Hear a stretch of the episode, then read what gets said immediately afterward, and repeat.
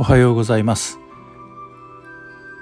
漢方薬を身近にドクター花眼鏡の漢方診察室です。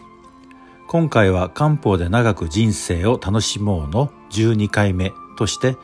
目の霞を取り上げてみます。思い返してみると父親がある程度高齢になった頃時々目をしょぼしょぼさせて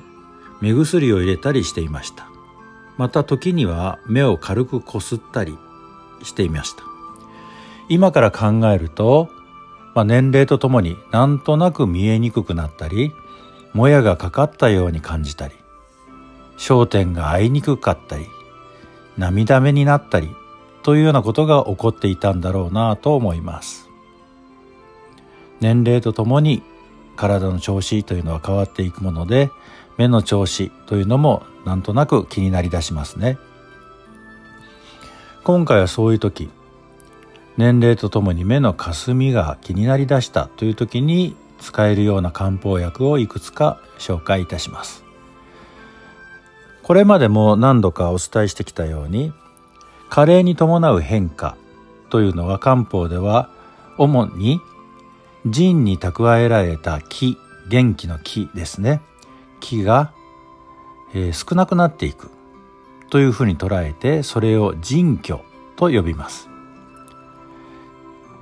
腎虚になってくると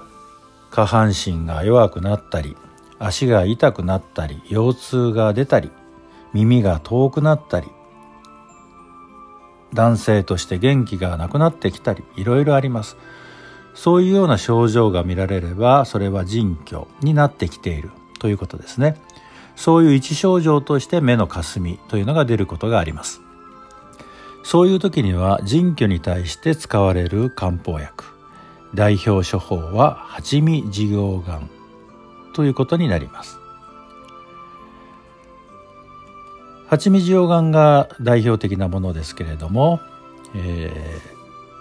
もしも手足がそれほど冷えるということはなくて逆にほてるというような場合でしたら六味丸また足のむくみが気になるというようでしたら五者腎気丸を用いるというのが、えー、普通の使い方になっています。六味丸に二味が加わって八味滋養丸となりそれにさらに五質と遮前子が加わって五者腎気丸というようなことになりますので年齢による変化というような場合でしたらこの3処方をどれか選ぶというのが良いと思います。一般的に、えー、ネットで調べてみて目のかすみ漢方などというと、えー、普通津村の処方や、えー、他の一般的な処方の中には出てこないような処方が出てきますがその中に含まれているものを見ると六味丸に菊花とクコシという生薬が含まれているものが紹介されていることが多いと思います。菊花というのは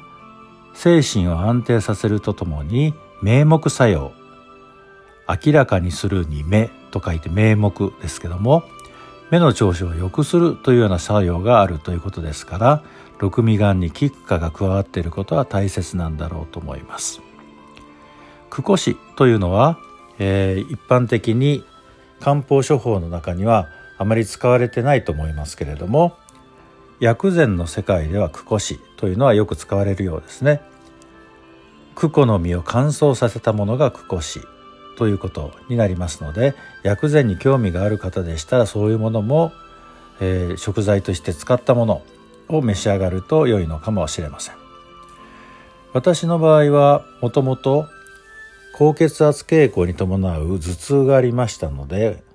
ちょくちょく腸頭酸というものを飲んでいます。実はその腸頭酸の中に菊花が含まれていますので私の場合はえー、五者腎気丸と腸頭酸を時々飲むことがあるので一応目のかすみ対策にはなってるかなとは思います。しかし年齢とともにやっぱり目の目の不調というのは少し感じるようになってきました。さあいつまで持たせることができるでしょうか？分かりませんね。いずれにしろ、えー、年齢とともに起こるべき変化というのは起こってきます。若い方の場合でしたら若い方なりにいろいろ体の不調があると思います。そういう時に漢方薬